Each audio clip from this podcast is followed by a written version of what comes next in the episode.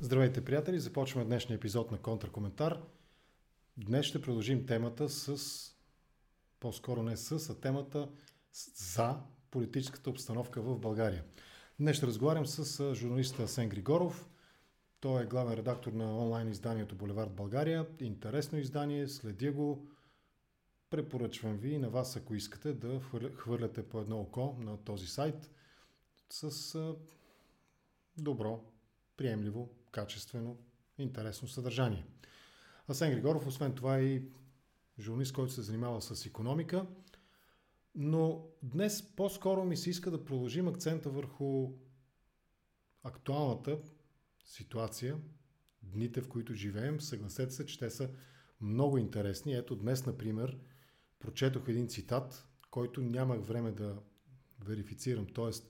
да потърся неговото потвърждение, прощайте, да чуя думите на автора, произнесени от него самия лично, а не преразказани в някоя а, медия. И това също може би ще бъде част от а, разговора, разговора ми с журналиста Сен Григоров.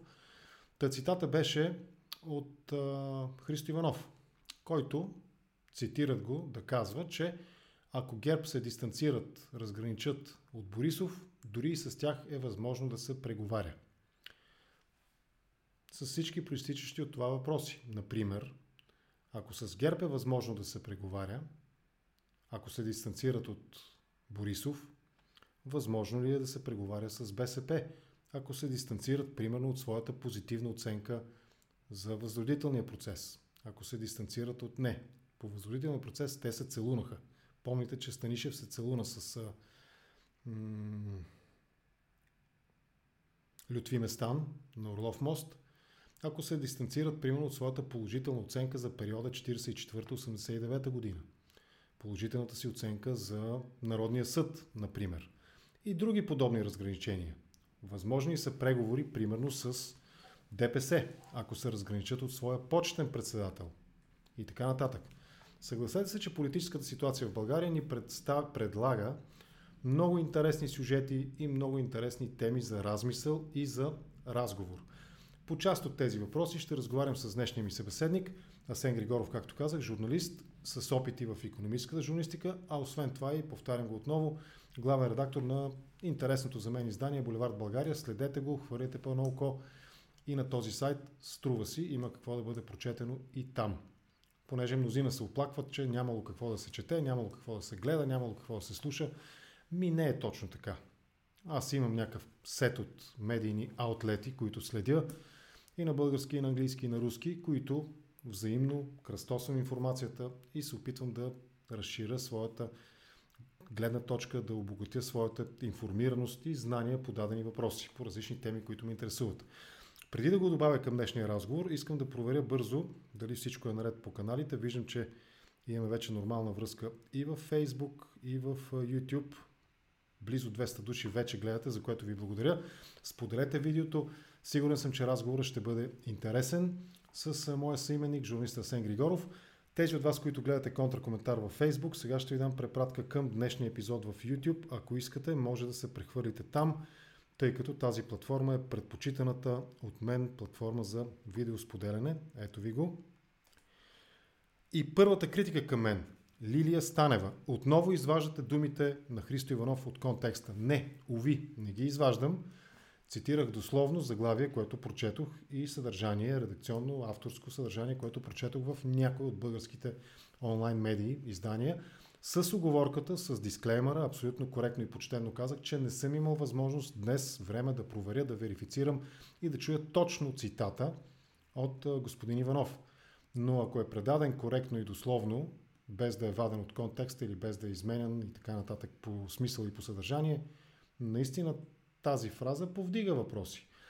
И тя, между другото, кореспондира с нещо друго казано от Христо Иванов преди много време, включително и в разговор с мен в формата контракоментар, за нормалните в ГЕРБ. Много отдавна, още мисля, че беше по време на предизборната кампания за 45-то Народно събрание, април месец изборите, тогава се говореше да видим кои са, дали в ГЕРБ има нормални и кои са нормалните в ГЕРБ. И тук трябва да кажа нещо, което мнозина сигурно няма да харесат. Политиката е такова занимание, в което би трябвало да се търси съгласие между различните играчи на политическата сцена.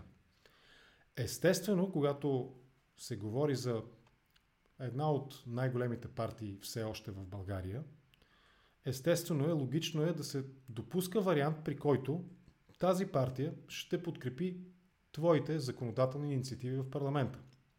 Тази подкрепа, разбира се, в най-тривиалния и общ случай има цена. Има политическа цена. Има цена пред избирателите, има цена и по отношение на това, от което едната партия се отказва, за да получи подкрепа на другата и това, което другата партия също така жертва, отказва се от своите а, твърди хардкор позиции, за да даде тази подкрепа. И в двата случая едните получават естествено подкрепа за своята политическа програма или целите, които си поставят, законите, които искат да прекарат през Народното събрание, да преминат през гласуване в Народното събрание – а другите пък получават нещо друго в замяна, подкрепа за някоя друга политика, тяхна политика, нещо, което те искат да бъде направено. Това е част от политическата действителност. Ови, никъде по света това нещо не може да бъде изолирано. Няма как да не се случва. Много обичат напоследък да дават за пример Германия и техните коалиционни примери процеси, по-скоро процедури, подписаното 100, някой даже цитира дословно 177 странично споразумение коалиционно.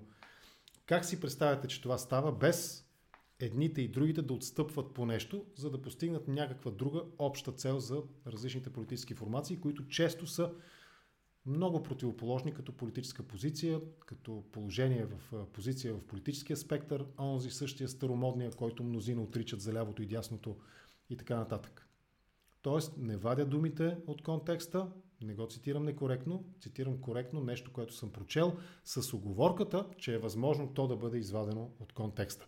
Свършвам с си думи. Благодаря ви още веднъж за това, че чакате днешния епизод и сега към разговора ще се присъедини днешния ми събеседник. Ето го, здравей, добър вечер. Здрасти. Благодаря ти, че прие поканата ми. Казах вече, че ти си част от екипа на Булевард България. Също така ти и Сибина, жена ти правите много интересен подкаст. Казвам го винаги, когато разговарям с хора, които продуцират съдържание. Може, ако искат да го проследят, да се абонират, да го намерят на, може би, всяка платформа за подкаст, нали, за аудиосподеляне. Аз ви следя в, мисля, че Apple Podcast или в Spotify, не си спомням точно да. някъде там ви следвам. Да се разпространяваме във всички. Защо? Ето ти един пример. Подкаст. Много добро начало за нашия разговор. Това, което нали, нашата зрителка, забравих името, извинявам се, Лилия Станева, ме критикува мен, нали, че вада думите от контекста. Как се стига до такава ситуация, при която аз, нали, като потребител на медийни услуги и като човек, който също създава съдържание, трябва да правя дисклеймер, че е възможно да цитирам неправилно цитирани думи, извадени от контекста думи и така нататък, въпреки че сайта, който цитирах, беше популярен медиан сайт, нали? не от тези, които условно наричаме кафеви, свински или какъвто и термин там нали, ти да предпочиташ. Нали? Отричаните, оплюваните от мнозина сайтове. Как се стига до там, че наистина потребителите на медийни услуги трябва винаги да имаме едно на ум, че може информацията да е фейк? Сега, фейка е едно, извадена от контекста е друго. Ако мога да предположа, понеже не разбрах за кой цитат става дума. Христо Иванов а, казва, цитирам а, го, това, което прочетох, ако ГЕРБ да. се дистанцират от Борисов, може и с тях да се разговаря. Не ми звучи невероятно.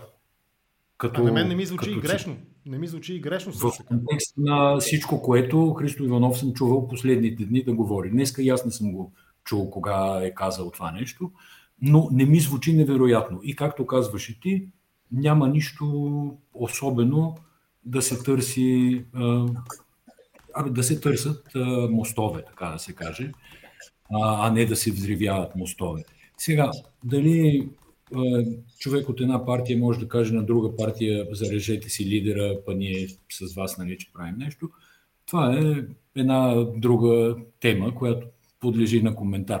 Но по отношение на това цитатите, обикновено, т.е. бих предположил, че колегите, които цитираш, са извадили цитат в заглавие и контекста са го дали в самия материал. Такава е логиката на нашата професия.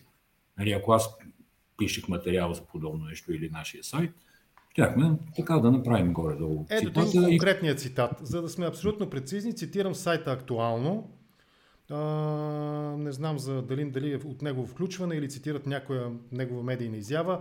Буквалният цитат в кавички, цитирам дословно, има обществени реалности, с които трябва да боравим. Докато ГЕРБ не се разграничат от Борисов, няма как да преговаряме с тях, сподели Христо Иванов от колуарите на парламента. Живо включване, очевидно. Не е моя работа, обаче продължава. Не е моя работа да им давам акъл, но такова разграничаване се очаква от нашите избиратели. При такива условия сме склонни да преговаряме с всички, дори и с ГЕРБ. Край на цитата. Да, е 50 на 50. В смисъл по как се казва, всеки отбор по едно полувреме. Тоест и ти си и, а, и твоята зрителка също смятам, че до някъде е права, защото контекстът е важен, но той в е казал обратното на това, което аз чух от тебе. Тоест, че докато е Борисов, ние не можем да преговаряме, но пък после е добавил, нали, обаче ако се разграничат, еди, какво си това са? Да. На този етап ми се струват а, невъзможни неща и всъщност, ако ме питаш честно, няма никакво особено значение този цитат според мен за никого. Ето това е цирка. Аз те цитирах грешно. Пак цитирам твой материал от 28 август в Боливар България. Ти, разбира се, коментираш в много тесен контекст журналистическата професия, конкретно медийните изяви на господин Трифонов като лидер, формаден или не от друга отделна тема, разбира се, на една от политическите партии. И казваш цирка, в който живеем. Аз го парафразирах без да искам по инерция, като лудницата, но мисля, че смислово разлика, кой знае каква няма и реших, че може би дори е по-добре да се отнасяме с уважение към цирковата професия и цирковото изкуство. Нали? Също така. Зависи къде си. Значи в лудницата си вътре и участваш. Цирка може да си на трибуните и да го гледаш. Аз затова предпочитам нали, от трибуните да гледам. Така, ние сме малко наблюдатели от ООН-ето в тази ситуация, така че... Даже не сме и сини каски, да кажеш. Не можем да. реално нали, да се намесим в процеса не, и да се опитаме каска да... си е политическа задача. Функция, Сериозно. да, много тежка, много сериозна. Добре, те въпросът ми беше какво се случва в крайна сметка? Ето, ти си журналист от години, с много дълга, нали, дълги години стаж, практика, професия. Какво се случва с нашите политици? Аз наистина се опитвам да намеря отговора. Те отричат базисни, и тук може би говоря ангро, но това е мое усещане субективно, отричат базисни положения в политиката. Не може, според мен, и тук отново сигурно ще звуча като защитник на ГЕРБ, но не може да градиш кампания върху тотално отрицание на един, два или три политически субекта. Не може да допускаш преговори с един от тези субекти, не говоря за ГЕРБ, говоря за БСП, които доскоро са били твой антипод, твоя противоположност. Ти си съществувал в голяма степен в политиката, за ДСБ говоря, например, защото се противопоставяш на БСП, както Атака или патриотите, националистите съществуват заради ДПС. Нали? По същия начин десните, така наречени, съществуват в голяма степен заради отрицанието на преди 89-та година периода. Днес обаче сякаш това се размива до няколко, те са не са и клишета, до няколко такива заклинания, подобно на мантрите в източните ни спиритуални практики, самозбъдващи се едва ли не нали, предсказания също така, или желания, wishful thinking, Та какво се случва? Да упростя въпроси и да спра да говоря. Какво се случва и защо според те бягат политиците от качествения политически разговор? Ако е така, нали, си спомняш, нали си спомняш, че Борисов беше казал на едно събиране в Чикаго, ако не се лъжа, или в Детройт, там някъде, да. че лош е материал, какво да правим. И сега ще кажа за политиците, лош е материал. Тоест, аз в качеството си на гражданин, на човек, който е избирател, потребител на политическата услуга, защото в края на краищата политиката е една услуга, ние всичките сме потребители. Имаме веднъж на 4 години, понякога и по-често. Нали? Ходим на пазар. Да, Ходим на политически пазар. Отиваме, даваме на някакво, някакво доверие, което по-често е в аванс и по там нататък сме свободни да преценяваме. И моята преценка е, че политиката практическия материал, т.е. хората, които упражняват тая професия, които а, би трябвало да ни осигурят тази политическа услуга, нали, говоря се пак метафорично, от година на година абе стават се по-зле. И примерно, като гледах сега 45-то, особено 46-то Народно събрание, това, което имаме в момента, и си дадох сметка, че всъщност в предишни народни събрания – Говоря епохата преди ГЕРБ, може би дори и първия мандат на ГЕРБ до някаква степен. А, тогава винаги в всяка една парламентарна група, т.е. в целия парламент, можеха да се намерят общо 50-60 човека, които са съкъла си, с главата си, с здравия си разум, с политическия си опит и които можеха зад кадър, без в това да влагам абсолютно нищо лошо, напротив, да сядат и да договарят някакви общи позиции, които са важни за тая страна. Да се направи едно или друго, без да се налага по най-елементарен начин да се изтъкват политически дивиденти, а просто да се решат важни за страната въпроси извън партизанството, извън нали, пристрастността към конкретна партия, идея, кауза. Сега, като казвам идея, кауза, аз не виждам идеи и каузи в партиите, които в момента а, как, упражняват а, властта, ще кажа, защото опозицията също е в края на краищата част от властта. Народното събрание, върховната власт в България. И дали си управляващ или опозиция, има разлика, но опозицията също има а, важна, важно значение за, за политическия процес. Затова казвам хората, които са на власт, пак в общата смисъл на думата. И начина по който тези две народни събрания не успяват наистина да произведат едно смислено изречение от моя гледна точка. Аз съм, тя да кажа, че съм изненадан, не съм изненадан, но винаги съм се надявал, че ще се успее. Все пак, аз, както и ти предполагам, познаваш най-малка част от хората в това Народно събрание, а, и винаги съм смятал, че могат да се търсят пресечни точки, да се направи някакъв разумен план, дори и в сегашното Народно събрание, което нали, горе-долу е ясно още от първия мандат, там, от първия опит на Слави да състави кабинет. Горе-долу е ясно, че нямаше да, нямаше да се стигне до съставяне на кабинет. Но има няколко точки, по които всички партии, там без ГЕРБ и ДПС, нали, което е друг казус вече, може би ще, ще искаш да го коментираме по-нататък, но всички останали партии са ги обявили като приоритети. И с правителство, без правителство, с мандати и без мандати, по тия а, приоритети имаше предостатъчно време да се оговорят, да се внесат законопроекти, да се гласуват нормално и да се върви напред. Независимо колко е кратко Народното събрание и не сега колко сложно ще станат вече парламентарни избори, заедно с президентски и така нататък. А, да, за това да. е лошо. Възможно ли обаче да имат съображения чисто функционални? Защото много ми е сложна тая схема с месеците, кой кого разпуска, кой кого назначава, нали, не назначава, определя датите за изборите ни, парламента определя президентските, пък президента разпуска Народното събрание, определя нали, парламентарните, пък той има там, не може еди колко си месеца преди края на мандата. Сложно е и може би мотива да се тупка топката в центъра на терена, ако продължим свободните аналогии, може би мотива наистина е да се избегне тази хипотеза, при която няма а, конституционна процедура, по която, например, да бъде разпуснат парламент и да бъдат свикани определени от президента парламентарни избори. Това не е ли оправдано, така, оправдана целесъобразност? Нали, Будалката в момента, нали, Корнелия се прави, че реализира мандат в момента, че се опитва, нали, ходи на преговори, на които се виждат за 5 минути пред камерите, а па другите изобщо отказват среща. Нали, говоря за а, ИТН и за ДБ. Но това не е ли втория план, всъщност, който не искат, просто не искат да го кажат, защото няма да звучи продаваемо в условията на предизборна кампания? Виж, тези хора, освен а, нали, някакси да работят за партиите си, за интересите си, пак не го казвам с лошо, нали? Те, да, това им е професията и това им е работата, а, все пак имат а, ангажимента към нас да ни държат максимално информирани, а, да се ръководят, в смисъл много глупаво звуча, давам си сметка в момента, в който го изговарям, но да се ръководят все пак от някакъв а, общ интерес. Вижда се, много е ясно какво има да се прави, много е ясно кой може да го направи, много е ясно как може да се направи. Сега, това, че Корнелия Нинова иска да поддържи мандата, окей, няма проблем. Сигурно, да бе да, държи го и му се радва. Дали, това виждаме всички. Явява се, както казвам, снима се пред камерите и така нататък. Може и да е свързано с математическо конституционно съображение. Също няма лошо, но пак ти казвам, ако имаше някакъв базов разум, можеше на този фон, т.е. На, на тая фасада, отзад да се свършат някакви истински неща, а те, от моя гледна точка, не се свършат.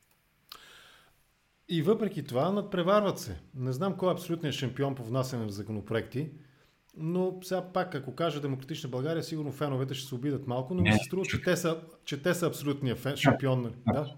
Чак, чак. внасянето на законопроекти, по начина по който ти го четеш, то е пак част от а, това, което те си представят, че е предизборна кампания. Защото утре ще е, Това исках да те питам, да, това исках да те питам. 127 законопроекта.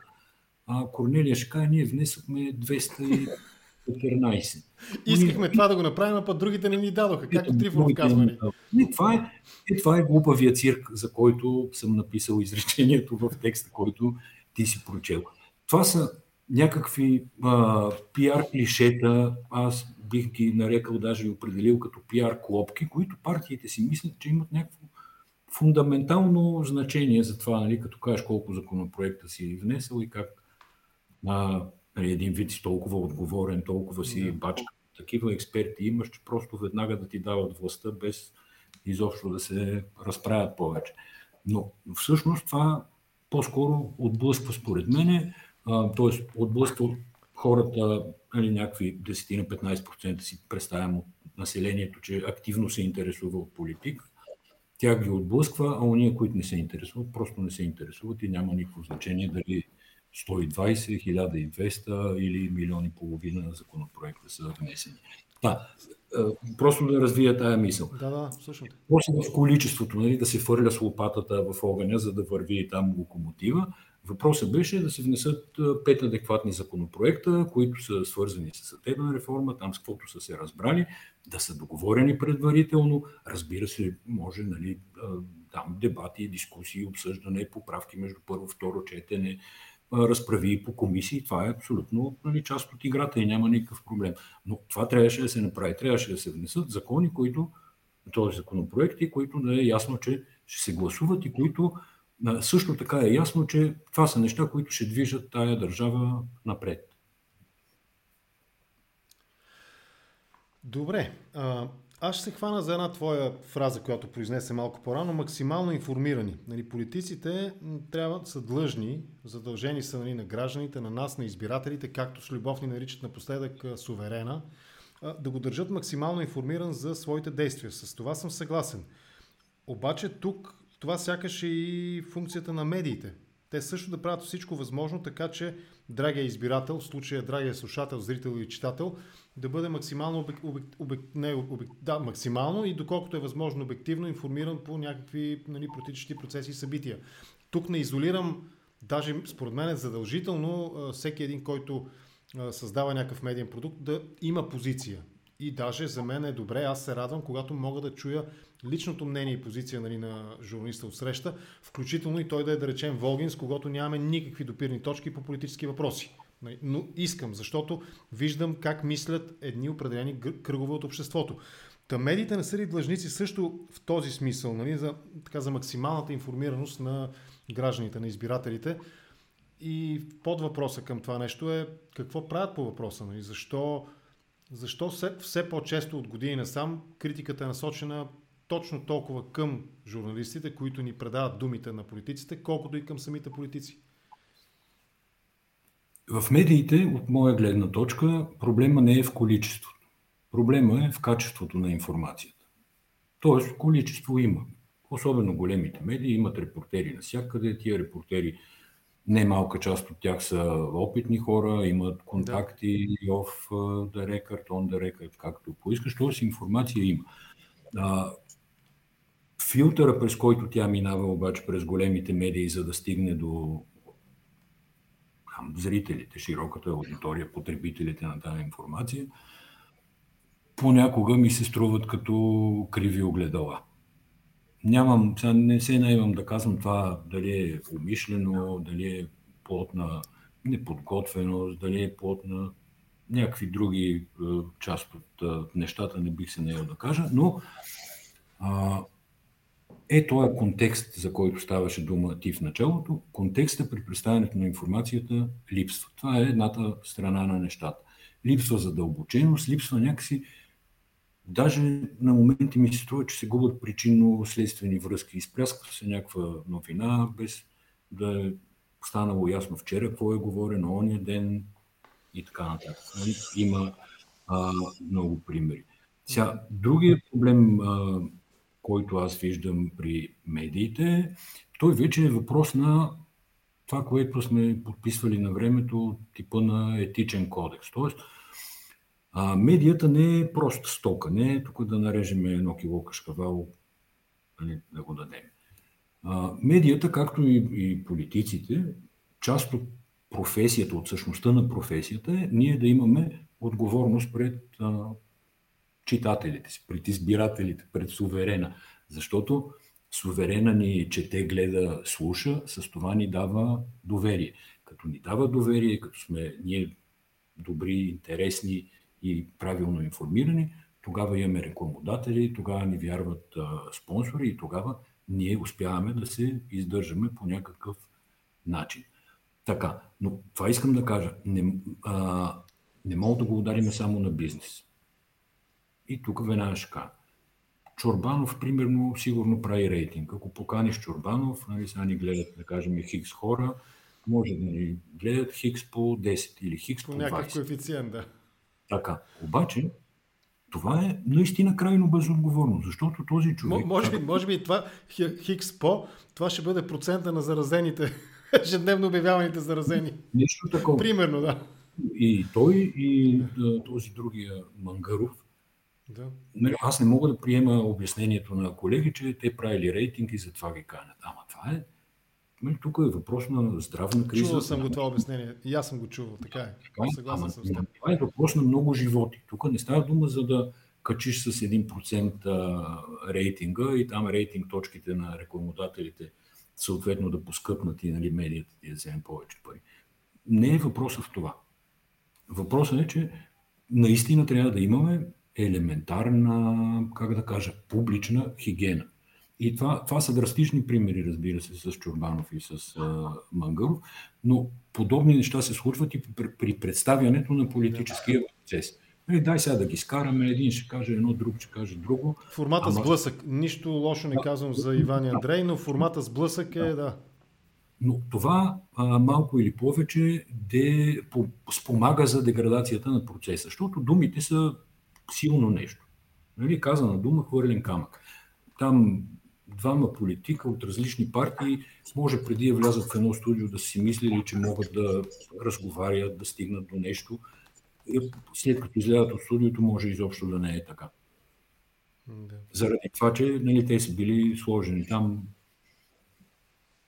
Абе, сложно е. С думите е Добре, сложно. виж, айде да останем малко на COVID тематиката. Ето, днес новина водеща е поне по една от медиите, които аз следях, може би в новините на Нова беше, не съм сигурен, не е важно. Нали? Важно е, че е водеща новина. Световни учени, здравето и така нататък, нали? вече говорят за държат под наблюдение, държат еди коя си мутация, наречена МЮ на COVID. И за нея, официална новина оповестена в медиите, за нея се а, счита, че на този етап се счита, че е резистентна към ваксините. Е сега Чурбанов и Мангаров, колкото и да са необичани от мнозина и нали, мразени от още толкова, изведнъж ще се окажат прави поне на този етап за ваксините. Ако новата, и тя е забелязана вече нали, не само в някъде в Латинска Америка, но и в европейски държави, тази МЮ, нали, мутация на 15-та буква, от коя беше латинската азбука, не си спомням, а, или гръцката по-скоро, да не объркам сега по азбуки, че ще ми се скара, че не знам азбуките различните. Та, тази мю мутация, нали, тя вече се твърди на този етап, че е резистентна. Сега да не се окаже пък изведнъж, че Мангаров и а, Чурбанов ще имат думата отново по отношение на скепсиса към а, нуждата от вакциниране и по-скоро неизбежния физиологичен процес, нали, ние да преболедуваме колкото може повече и да изградим естествен имунитет. Колкото и звучи скандално. Асене, но... Асене, да. аз кажа, че утре ще вали, а ти кажеш, че утре няма да вали. Да. Единия от нас двамата ще е прав. Така е, да. Но ние двамата не сме синоптици. Нямаме достъп до данните, на базата на които синоптиците правят анализи, те, за да могат да ни кажат дали в действителност ще вали или не. Аз мятам, че нито Чорбанов, нито Мангаров имат достъп до най-новите аналитични данни. Нещо повече, аз ги подозирам, че изобщо не се интересуват. Но това е, да кажем, мое подозрение, нали, че не се интересува. Но няма. Виж, когато се появи делта варианта в България, първия там щам ли, как се казва, първия заразен беше секвениран. Тази дума съм чул абсолютно. Нали, Сложничка, да. Аз избягвам тази терминология професионалната. Първия български делта заболял беше секвениран няколко месеца след като се знаеше отдавна, че този делта вариант съществува. Да. Така че нали, аз се опитвам да си представя на базата на подобни примери колко информация има в наистина как, почтените специалисти в България.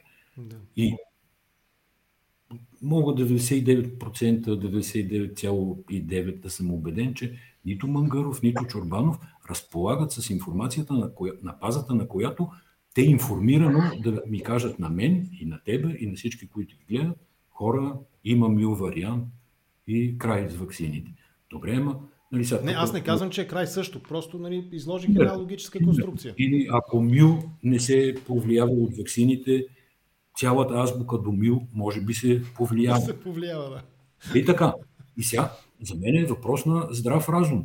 Виждаш колко умират от вакцини, виждаш колко умират, т.е. виждаш колко умират С, да. вакцини и виждаш колко умират без вакцини виждаш, че съотношението е 95 към 5 или 98 към 2 и да. тогава, ако наистина, ако си човек с всичкия си нали, и главата ти е на раменете, трябва да си направиш единствения възможен извод, а именно отивам, вакцинирам се, за да си облегча евентуално положението. Да. И вече... Добре, да, да се върнем още малко към максималната информираност.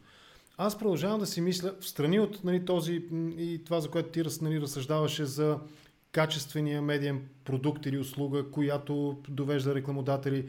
Нали, в България има един друг сюжет, който може би също можем да изкоментираме за политическата зависимост на медиите, големите медийни аутлети, но по отношение на максималната информираност, аз наистина не мога да си обясна на какво се дължи това.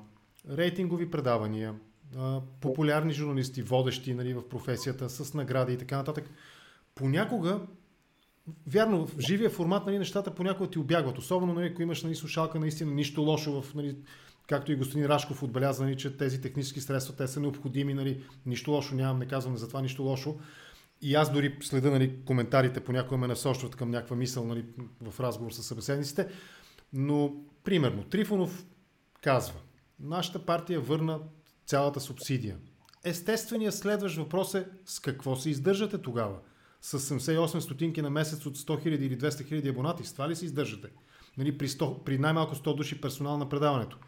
А, друг казва, сега да не давам примери, но много такива примери. А, ето, Цвета Кирилова, новия, втори кандидат нали, за президент, разсъждава при твой колега, вероятно и приятел господин Николаев, нали, разсъждава за нуждата от 10 годишна карантина, разбира и забрана на партиите моментално историческия контекст просто сам напира отвътре. Няма как да не попиташ, а забраната на партиите през 34-та, а фактическия безпартиен режим от 44-та до 89-та. Конкретно Виктор го разбирам, да ти кажа честно. Защото ако беше извадил историческия контекст, не е ясно от среща какво. Ама не е ли това смисъл? Ето виж, нали, покойния господин Коритаров, в разговор с Борисов, онова прословото, дето в интернет е популярно като урок по история нали, с Борисов, го пита за Крайовската спогодба. И казва господин Борисов, ако аз ви бях преподавател по история, щях да ви пиша двойка. Не е ли това смисъла политика да, да лъсне в своята несъстоятелност, ако е некомпетентен по даден въпрос, а иска през тази своя некомпетентност, нали, принципа на Питър, нали, за всяка администрация или всеки в администрацията се стреми до своето ниво на некомпетентност, ние да разберем в крайна сметка, че отсреща имаме една куха фасада, която не знае базисни гимназиални неща за българската история, например. Аз мятам, че ще влезем в прекалено големи подробности и изисквания към политиците. В края на краищата от тях се иска да искат се някакъв набор от конкретни качества и конкретни неща. Сега да ги изпитваме по история. Така. Но, опитах се да се пошегувам за Виктор. Да, да, с... да. Не, не, аз не го, не го нападам него, наистина не го нападам него. Може дори да не се е сетил, признавам. Но ето, достатъчно Парите каза, за... Да, слушам те. Нали, безпартиен режим не означава режим без партии. Мисъл, има човек от какво да си направи всичките изводи за е, нейните сега, качества. Нали, суха вода Къде? и нали, студен огън. Нали, безпартиен режим не означава партиен режим без партия. Не означава. Добре, окей, okay, разбирам. Имаме материал, дали да си направим необходимите изводи за това. Добре, съгласен съм с този много дипломатичен отговор. А, шоуто. Шоуто и политиката. Спор няма, че в света има такава тенденция, къде е по-интелигентно, къде е не толкова интелигентно, от Грило в Италия, през Тръмп, Зеленски и нашия господин Трифонов. Значи, Моето не... е тенденция и аз те слушам и сега, нали, докато те слушам въпроса и си превъртам през главата, каква е тази тенденция? Това са три правителства. Нали, в целия свят, който има, не знам, 250 държави, нещо подобно. Тоест, дали сме прави да го наричаме тенденция? Дали това не е част от неволна опорна точка? Има световна тенденция. Това са наистина Зеленски, Бепе Грил, Тръмп беше до ония ден, нали, не го избраха, както е известно за втори мандат, така че в Америка мога да я пишем тенденцията за прекъснала, нали? Ще се или, или силно забавена, да, окей, съгласен съм. Добре, това е оптимистичен прочит, че всъщност... Зеленски, е, Зеленски се справя окей, Бепе Грило е 50-50. Той вече е, да, не, той мисля, че да, вече не е толкова факторно и неговата чинко е огромното количество държави, в тях няма тенденция комици и шоумени да стават политици. И може би, слава Богу. Нека да останем още малко на глобално ниво, твоя поглед върху нещата. Тогава въпросът ще го преформатирам. Позволи ми този, нали, да обърна малко, не, няма да обръщам още шахматна дъска, но да задам отново втори опит. Нали. А, има ли според теб тогава тенденция именно през страхотно облегчения достъп до информация, до това, през това, че сетивата ни нали, на масовия потребител на виртуални интернет, всякакви услуги, са буквално затрупани с информация всевъзможна. От чист ентертеймент до някакъв много тежък политически анализ, научни публикации. Има страхотни научни блогове от експерти в своите области. Нали. Примерно в България аз съм разговарял няколко пъти с на Космос БГ автора, много готин, много готино младо момче, който е много така компетентен в темата с космонавтиката. Тоест, човек може буквално да запълва дупки в своите познания, следейки научни блогове, да речем. И в този лесен, светкавичен достъп до информация, аз получавам, може би, десетки, стотици, ако не хиляди нали, нотификации ежеминутно на телефона си. Ние сякаш губим инстинкта да се задълбаем наистина да получим качествената информация, задълбочено да я анализираме и така нататък. И в този смисъл това рефлектира ли според теб глобално върху политиката, да се говори една идея по-просто, една идея по-популярно или това, което наричаме почти обидно популистски, популистски да се предава и да се потребява политиката. Има ли такава тенденция тогава? Виж, според мен тая тези информационни потоци, информационните канали, възможността, както кажеш, ти е сега да си отвориш два блога и да прочетеш за мю, мю варианта на... Примерно, да. Ако нямаш собствен филтър за това, кой си, какво можеш, от какво разбираш и до къде можеш да стигнеш, ти на петата минута ще си кажеш, ма аз за този мил вариант знам всичко. Нали така? Но да, всъщност... Факт, ти... така е, да да кажем, шлосер, инженер, нещо друго, но не си биолог, не си микробиолог. Нали, то дори в биологията има сигурно хиляда, нали, професията е разделена на хиляда сектора, всеки от които е тясно специализиран и за да си наистина наясно с варианта МЮ, трябва да си в един от тия тесни сектори. А ние прочитаме нещо и си казваме, ай, лесна работа. Това е като деца, които ги пращаш да се учат да играят тенис – те удрят три топки и решават, че са вече тенисисти. Но поне са деца. Това им е простено, нали? После. В течение на времето разбират, че нито е лесно, нито толкова бързо ще стане и така нататък. А ние сме възрастни и според мен не ни е простено да се осведомяваме извън а, тясната си. Тоест, всеки е свободен, разбира се, и слава Богу да се осведомява колкото поиска, но а, не е окей okay да, да, да, да позволяваме да се помислим за специалисти извън нашата тясна професионална сфера.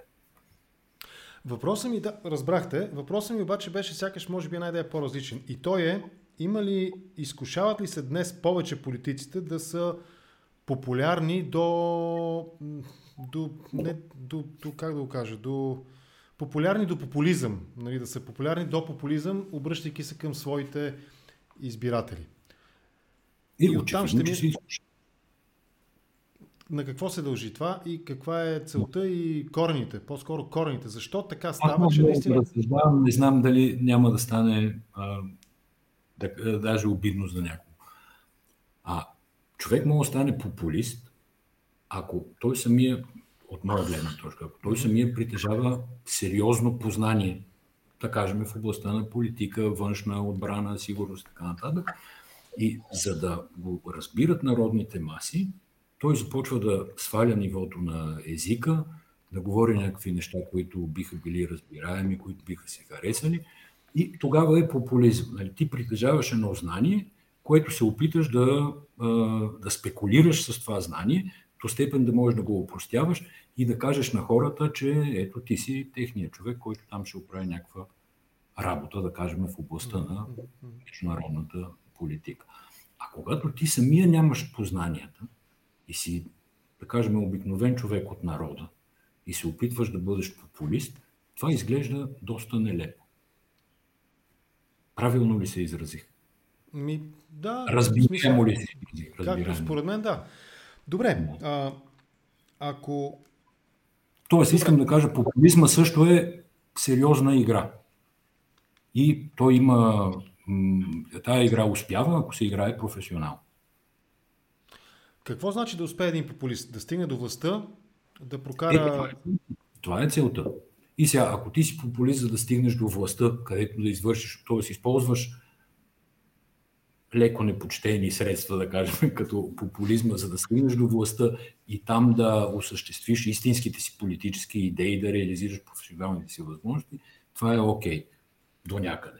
Ако използваш вече популизъм, за да се докопаш до властта, където нали, да почнеш да вършиш някакви странни работи, от всякакъв характер, нали, корупция, некомпетентност, лобизъм, скрит и така нататък, тогава, разбира се, не е окей. Okay. Но аз мятам, че сме вече общество, което малко или повече би трябвало да е изградило филтър за тия неща.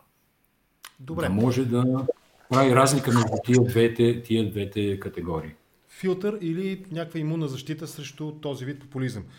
Популизма, нали, той има, някой го практикува и някой го потребява този популизъм. Това е нали, електоралните маси.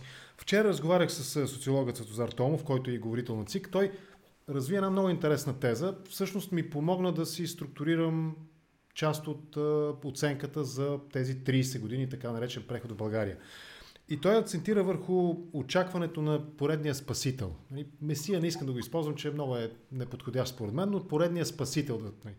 Даде за пример, как беше сега, последователността. Царя, след това беше Борисов, след това можем и дори Бареков да го вкараме в мисионерството. Преди това също нали, разказа за сюжета на възникването на атака първоначално като коалиция, после като самостоятелна партия нали, Сидоров с неговите спасителски, мисионерски, нали, той, той вече се изживява като месия наистина. Нали. Сидоров самия той е интересен субект сам по себе си за, така, за обсъждане в политическия български вивариум.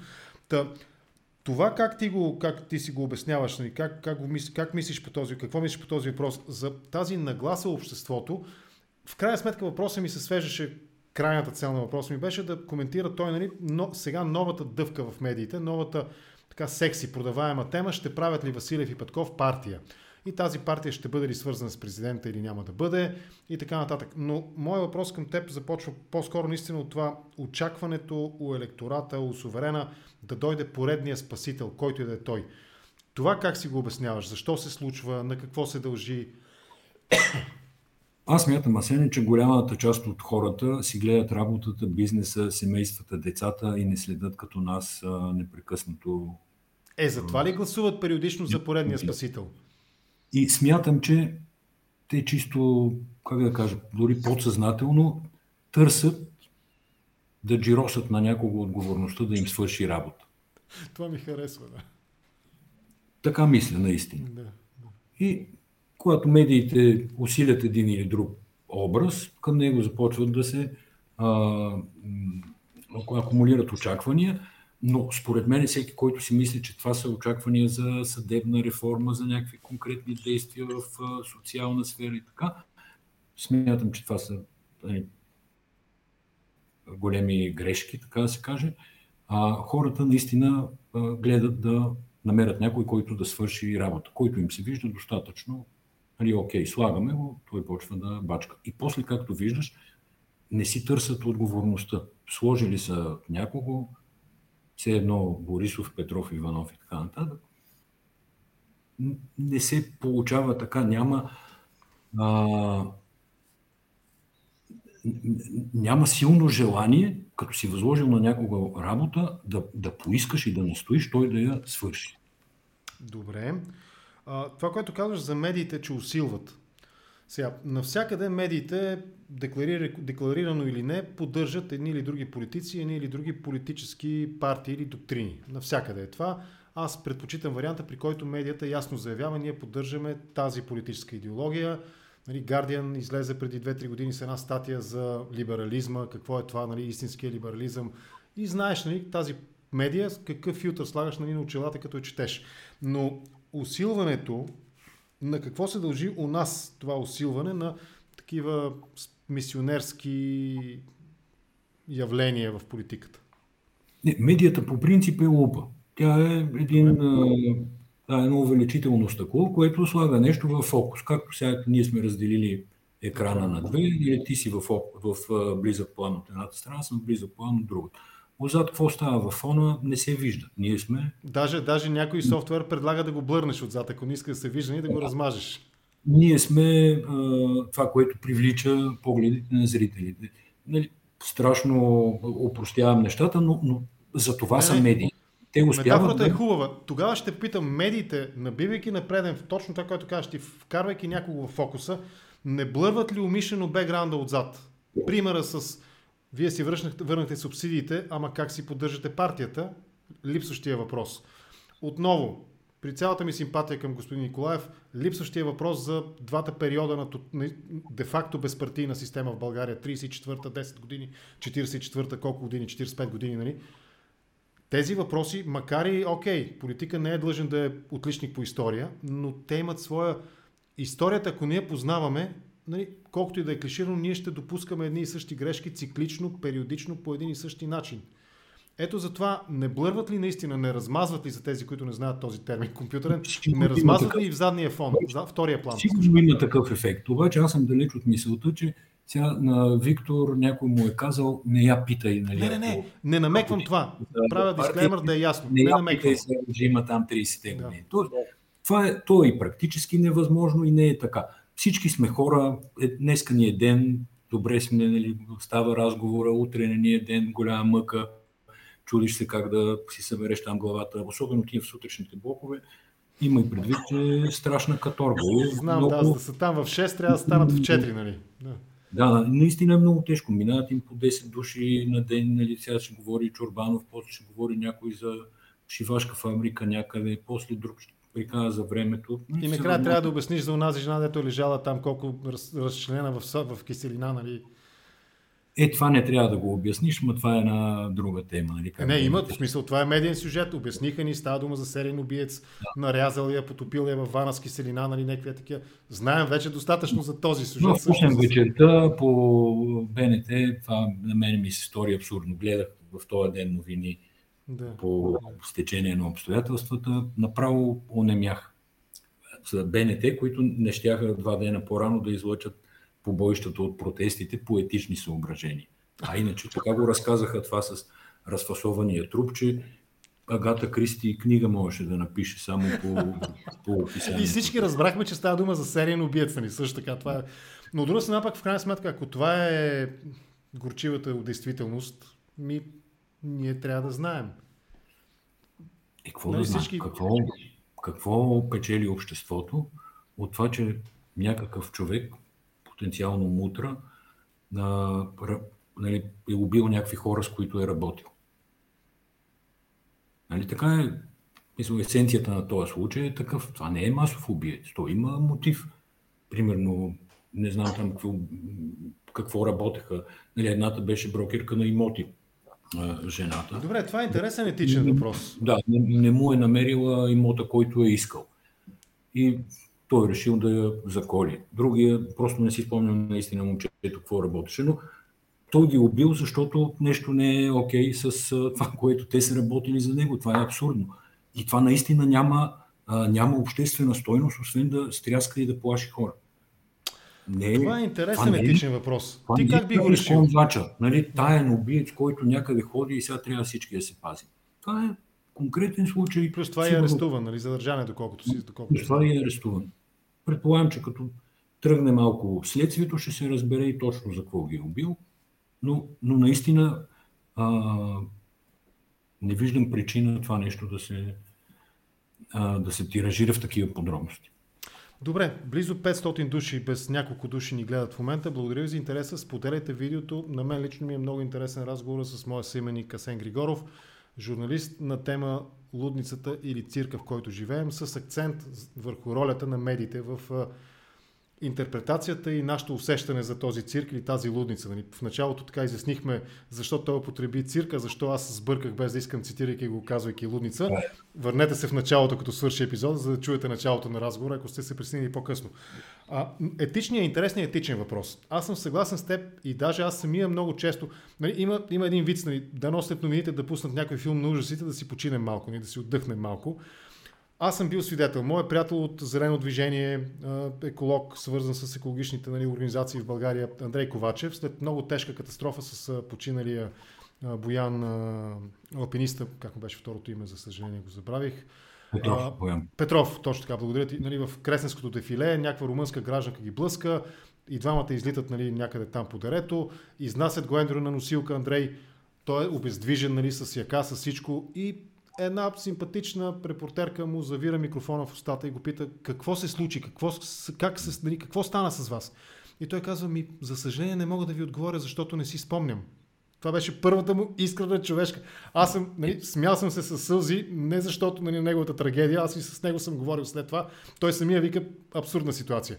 Или друг пример, нали, пак от медиите. Тежко убийство, нещо, я питат нали, жената, примерно на убития. За първи път ли ви се случва? Или нещо от рода?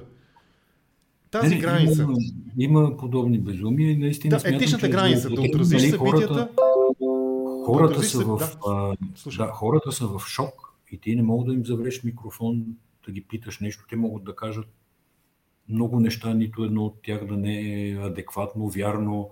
Поставяш ги под напрежение, поставяш ги под деца вика, под риск от, риск от това да нали, да не бъдат себе си, да говорят някакви глупости с извинени. Но то наистина има етичен кодекс. В етичния кодекс такива неща са разработени. Не, мисълта ми, въпрос ми беше как да отразяваш такива събития, очевидно нали, с някакъв драматичен край. Нали? Загинали, много загинали, ако е някаква катаклизъм, някакъв природен или предизвикан от човек. Виж общественото значение и изваждаш тази информация, която ще помогне на хората да вземат някакво информирано решение във връзка с това. Това е толкова е просто. Не правиш от това сензация. Ама тогава не, не, няма, нали, тогава няма продаваемост. Днес, не правиш нали, текст, филм. текст нали, на фона на примерно колите по дефилето. Днес в, в Кресното имаше тежка катастрофа. Пострадаха тежко и български алпинист Боян Петров и българския представител на екологичните движения Андрей Ковачев. Те са в момента в болница, извън риска, нали, опасно за живота. Това не продава. Показваш дефилето, виждаш да, там. Но това не продава, това ти казвам, това не продава. Е, не съм сигурен. Нали, едни новини са... Това е каймака на една медия. Да кажем, ако една медия 24 часа, 24 нали, часа излъчва, новините са нещо като 5-10% от тия 24 часа. Или нали, имат там две емисии от половин час, няколко емисии от по 10 на 15 минути. Не трябва чрез новините да продаваш. Добре. Айде да завършим разговора. Обсъдихме две телевизии вече. Нали, говорихме за а, Трифонов, не помня къде беше. Говорихме за, нали, за Цвета Кирилова Понова. Интервюто на Трифонов. За мен той е енигма.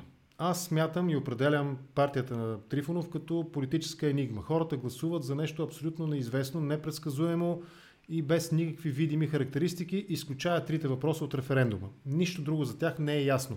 Дори кандидатите им за премиери са Единия беше обявен, въпреки че нямаше никога да, нали, да се гласува, защото върнаха мандата. Другите там бяха, нали, какво стана там? Едната шахматистката световната и тя не се реализира, пък третия вече нали, даже не мога да ги проследя. Трифонов много селективно избира своите участия в медийни изяви. Главно беше нали, при Волгин по БНР и второто му интервю, което аз гледах и за което знам, беше при господин Василев в Панорама. А, първо ми се иска да чуя твоето мнение. Тази политическа линия на поведение, ти как си обясняваш? Някакъв съспенс ли държи хората, се опитва да ги държи хората или бяга от евентуално конфронтация с свои колеги, иначе от медийния сектор, нали, които вероятно дори са по-адекватни и грамотни политически от него. Защо Трифонов избира да говори от диванчето? Нали, това са трите образа в момента в българския политически разказ. Човека за трозовите храсти, Доган, човека от джипката Борисов и човека от диванчето, нали, Трифонов. Мирчев и Христо Иванов не успяха да запазят образа на хората от гумената лодка. Нали. Но това са символите днес в българската политика. Образите, символните образи. Трифонов защо избира този образ? Първо, мисля, че мога да ти отговоря защо избира Волгин и, и Бойко Василев. Добре, защото, добре.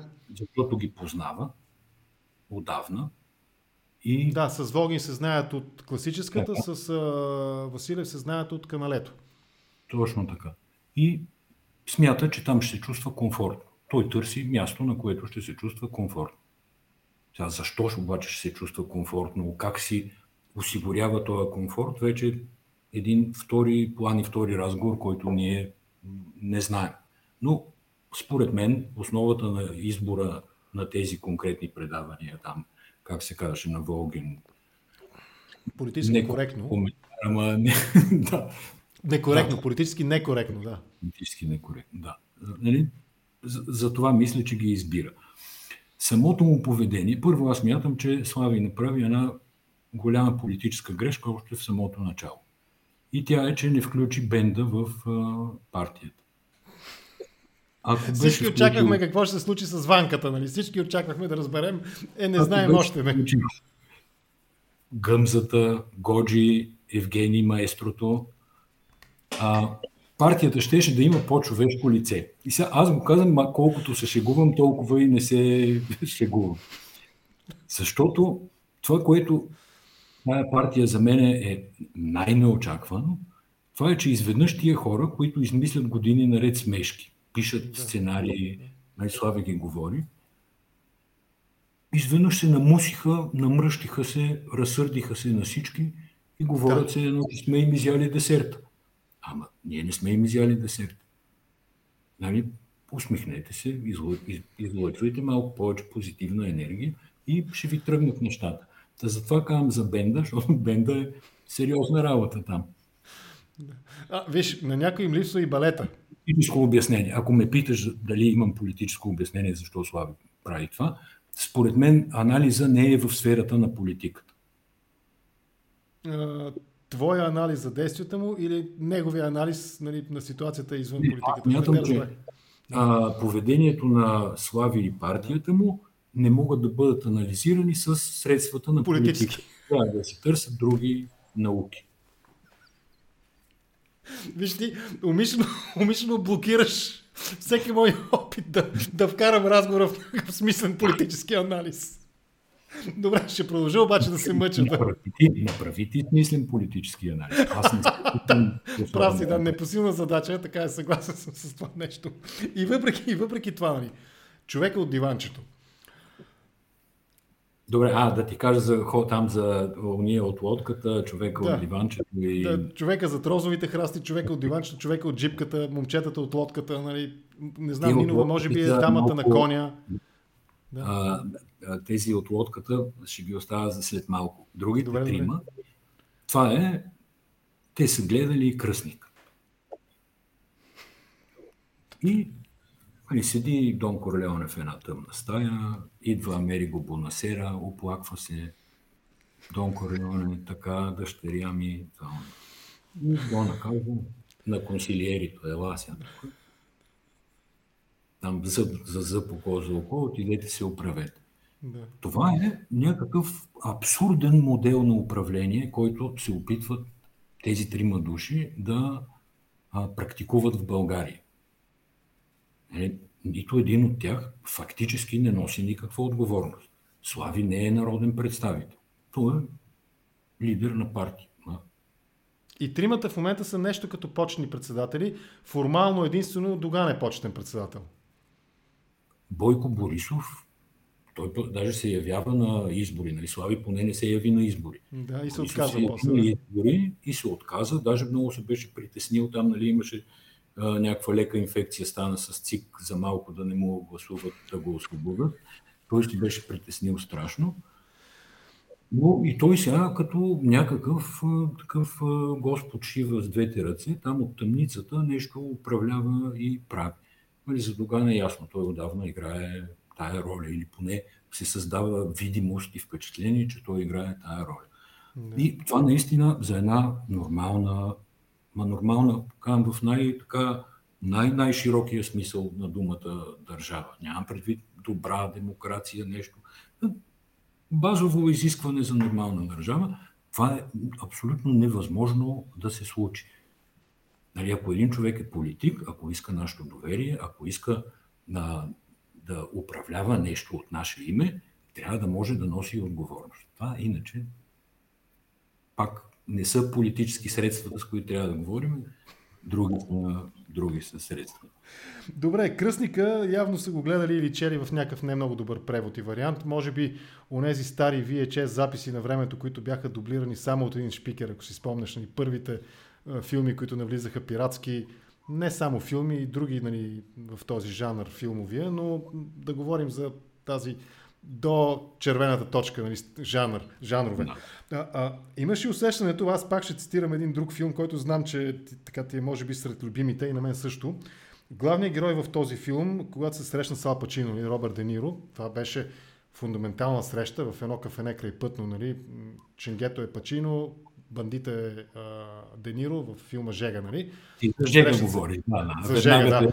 И двамата се уверяват как ако трябва да направят избор, нали, дали да пречукат другия, нали, със сигурност ще те тейкна даун, нали, му казва Пачино. И Дениро му отговаря, че ясно ли ще те премахна, ако зависи, но там мисля, че Дениро каза фразата в неговия бранш, нали, в неговия, неговата професия, трябва да можеш, буквално цитата е, да загърбиш всичко и да изчезнеш за 30 секунди в лед, ако усетиш жегата за тъгъла. Нали. Това е оттам е и заглавието на филма. Нали. За 30 секунди да. да изчезнеш, ако усетиш жегата за тъгъла.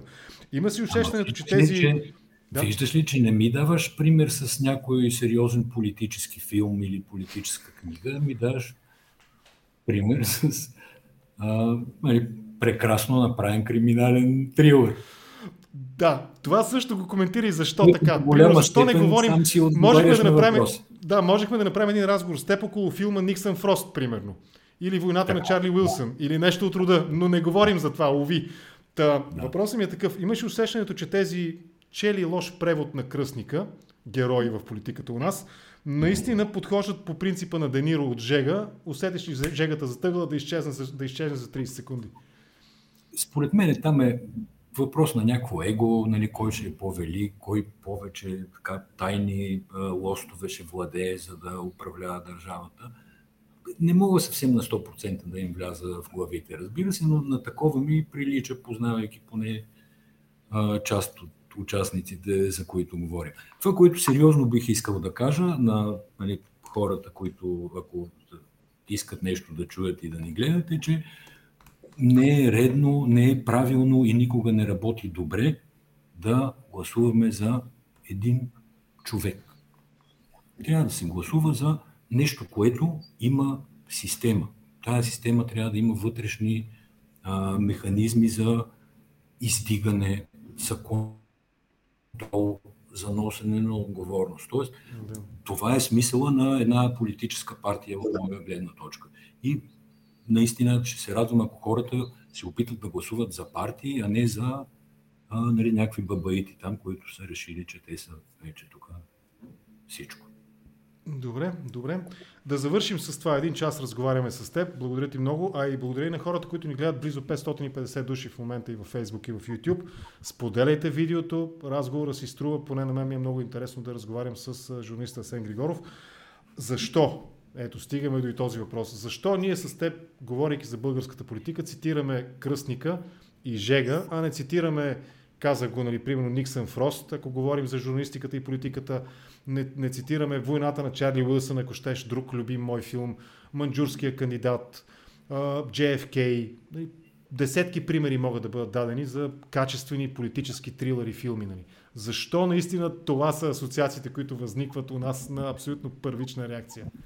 Ми аз се питам, сигурно, защото е тъмно вечер, вечери, такива, така ни... Е, не, ние все пак се оговорихме преди два дена за този разговор, нали? така че имахме време да обмислим нали, подходящи метафори и аналогии. И това ще мине, Асене. Да. Битълс, нали? Те имаха една песен, всички, всичко ще мине ли? Как беше? Всички неща ще минат ли? Имаше една All Things Must pass. Да, нещо такова. Mm. Тях нали беше, тук поправят ме. Има страшни меломани, между другото, в uh, нашите зрители. И сбъркам ли нещо, да, ден сбърках Дастин Долин. Това е моя отбор са меломаните. Това е. Чал, чал, чалгата, чалгарство. Аргумент ли е политически това? Тия са чалгари. Ние сме рокаджи от София 1000, ама какво от това? Не, не е политически аргумент, ама той предполагам, че не се използва като политически аргумент, а се използва като метафора на определен тип социална прослойка. Това обаче не е така. А, много сериозни ще изгоним аудиторията, честно. Това не е така, защото, примерно, ако погледнем демографията, доколкото има такава и българите в чужбина, там има и много успешни. Има и шофьори на камиони, но има и много успешни хора с професии и там доминираща сила, водеща беше именно определеното от мнозина като чалга на реформацията на Трифонов. Това, Аз не го приемам. Тази аргументация не е приемам. За мен спора е на политическо ниво. Това, което Трифонов правеше в чужбина, да, да. беше, че събираше нали, много българи с бенда, да не забравяме бенда. Да, да. И на хора, които изпитват носталгия. Даваше им усещането, че са в България, да. Но им пее облаче бяло, изпее, пее им Ювано там, Юванке, да. любов народна и така нататък и хората се вълнуват. Тоест той удовлетворява, а, как да кажа, една напълно легитимна емоция, която тия хора имат. И това не бих го нарекал точно чалка. Аз също не смятам гъмзата свири невероятно на тромпета. С удоволствие го слушам. Аз съм фен на един фестивал в Сърбия, Гуча се казва в селото или там област Грачели, какво е Гуча, и се казва Гуча Меднес. Там ходят трубачи от цяла Сърбия и правят невероятни неща. Нали. При нас е сравнимо единствено с Берковишката ни нали, духова музика, нали, или как беше от Берковица, точно така. Чалгата за мен не е толкова, не е моята музика, но не е аргумент. Аз познавам политици, които не слушат моята музика, за които бих гласувал. Да, не знам какво да кажа. Да, ще, разбирам те. Добре. Okay. Ако излезеш по улицата, мисля, че на Face Control ще разпознаеш примерно първите трима, които видиш, че са, нали, че слушат чалка. Абе, ще се излъжеш. А, има ще ти кажа защо и с това ти предавам да приключим. Така. В моите юношески тинейджърски години живеех на халите тогава, близо нали, до минералната вода. И там имахме една градинка, в която се събирахме, един заден двор по-скоро. Една сутрин идва там един Еди кой си, ние го знаехме, че тогава нямаше чалга, тогава имаше сръбско. Той тогава слушаше нали, Лепа Брена, Весна Змянац, нали, тия, Шабан Шаолич, нали, тези имена от тогава. После дойде и нашия хисарския поп и така нататък. И той една сутрин идва обръснат на такава мухиканска прическа, нали, се на синьо, тогава си бойдисахме с синьо косите. И ние го питаме, абе, пич, какво стана? И той вика, абе, сънувах, че съм панкар. Събудих се и се постригах, нали, станах панкар. Та фейс контрола не винаги е нали, добър критерий. Кажи нещо в заключение и да приключваме днешния епизод. Лудницата, в която живеем, цирка, в който не. живеем, има ли светлина в тунела? Виж, ако да. всеки си гледа работата съвестно, всичко ще е наред. Включително политиците, включително всичките Ема... как да кажа, дълбоки анализатори на процесите в Фейсбук. Опитвам се да намеря край на разговора. Да си гледат съвестно работата в сегашния политически контекст може да означава поне две неща. Да съставят правителство и да не съставят правителство. Не, не, акъл не мога да дам. Наистина. Окей, okay, разбирам. Да, може би правилният отговор е, ако си бяха гледали съвестно работата преди, нямаше да стига до тази почти нерешима дилема. Нещо такова. Приемаш ли го това като подсказка? Айде. Добре, много ти благодаря. Наистина ми беше изключително интересно да разговарям с теб. Поздрави вкъщи. Благодаря ти за този разговор. Асен Приятно Григоров. беше също и забавно. Да, спор няма, забавно беше наистина. Асен Григоров, главен редактор на Булевард България. Вижте този сайт, посетете го и намерете техния а, на семейство Григорови подкаста. Казва се как беше? Живот Живота и и други други неща. неща, Животът и други неща, да. В почти всяка платформа за аудиосподеляне, аудиоподкасти. Благодаря ти много. Лека вечер ти пожелавам. Чао за сега. Чао, благодаря Чао. и аз. Приятели, това беше днешния епизод на Контракоментар. Разговарях с журналиста Асен Григоров за цирка, в който живеем. Аз съвсем неволно, неточно го цитирах заглавието на днешния епизод. Лудницата, в която живеем, но мисля, че и двата термина с уважение към цирковото изкуство са подходящи. И лудница, и цирк. Асен спомена в началото, че лудницата обикновено си вътре в нещата. Докато при цирка може и да си на сцената и да наблюдаваш събитията. И това в крайна сметка се опитах да направя в днешния епизод с Сен Григоров. Да се опитаме да седнем на зрителските места и да обсъдим именно лудницата, в която живеем. Благодаря ви за това, че гледахте днешния епизод. Все още сте над 500 души, поне при мен показва така брояча. Ако искате, абонирайте се тези от вас, само да видя колко. Над 440 души показва при мен в YouTube, които сте там. Абонирайте се за канала на Контракоментар, за да получавате известия винаги, когато съм на живо и разговарям с някои от моите събеседници. И разбира се, всеки от вас, който иска, може да подкрепи контракоментар по един от начините, които съм изброил в описанието към това видео.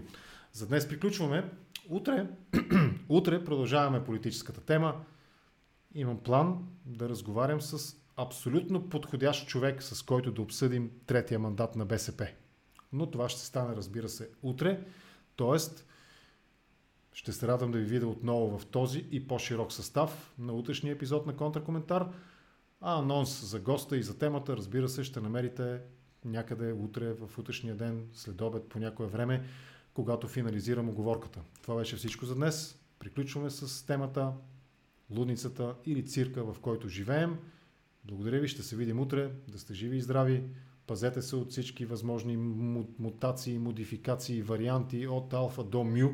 Така се оказа вече, че има и мю мутация на COVID вируса COV SARS-2, причиняващ заболяването, аз не знам вече, COVID ли се казва или там, какво е сложна ми е тази терминология. Така не е, че просто казано, бъдете здрави, бъдете здрави, пазете се доколкото ви е възможно и доколкото смятате за необходимо. Ще се видим утре вечер. Да сте живи и здрави. Лека вечер и късмет.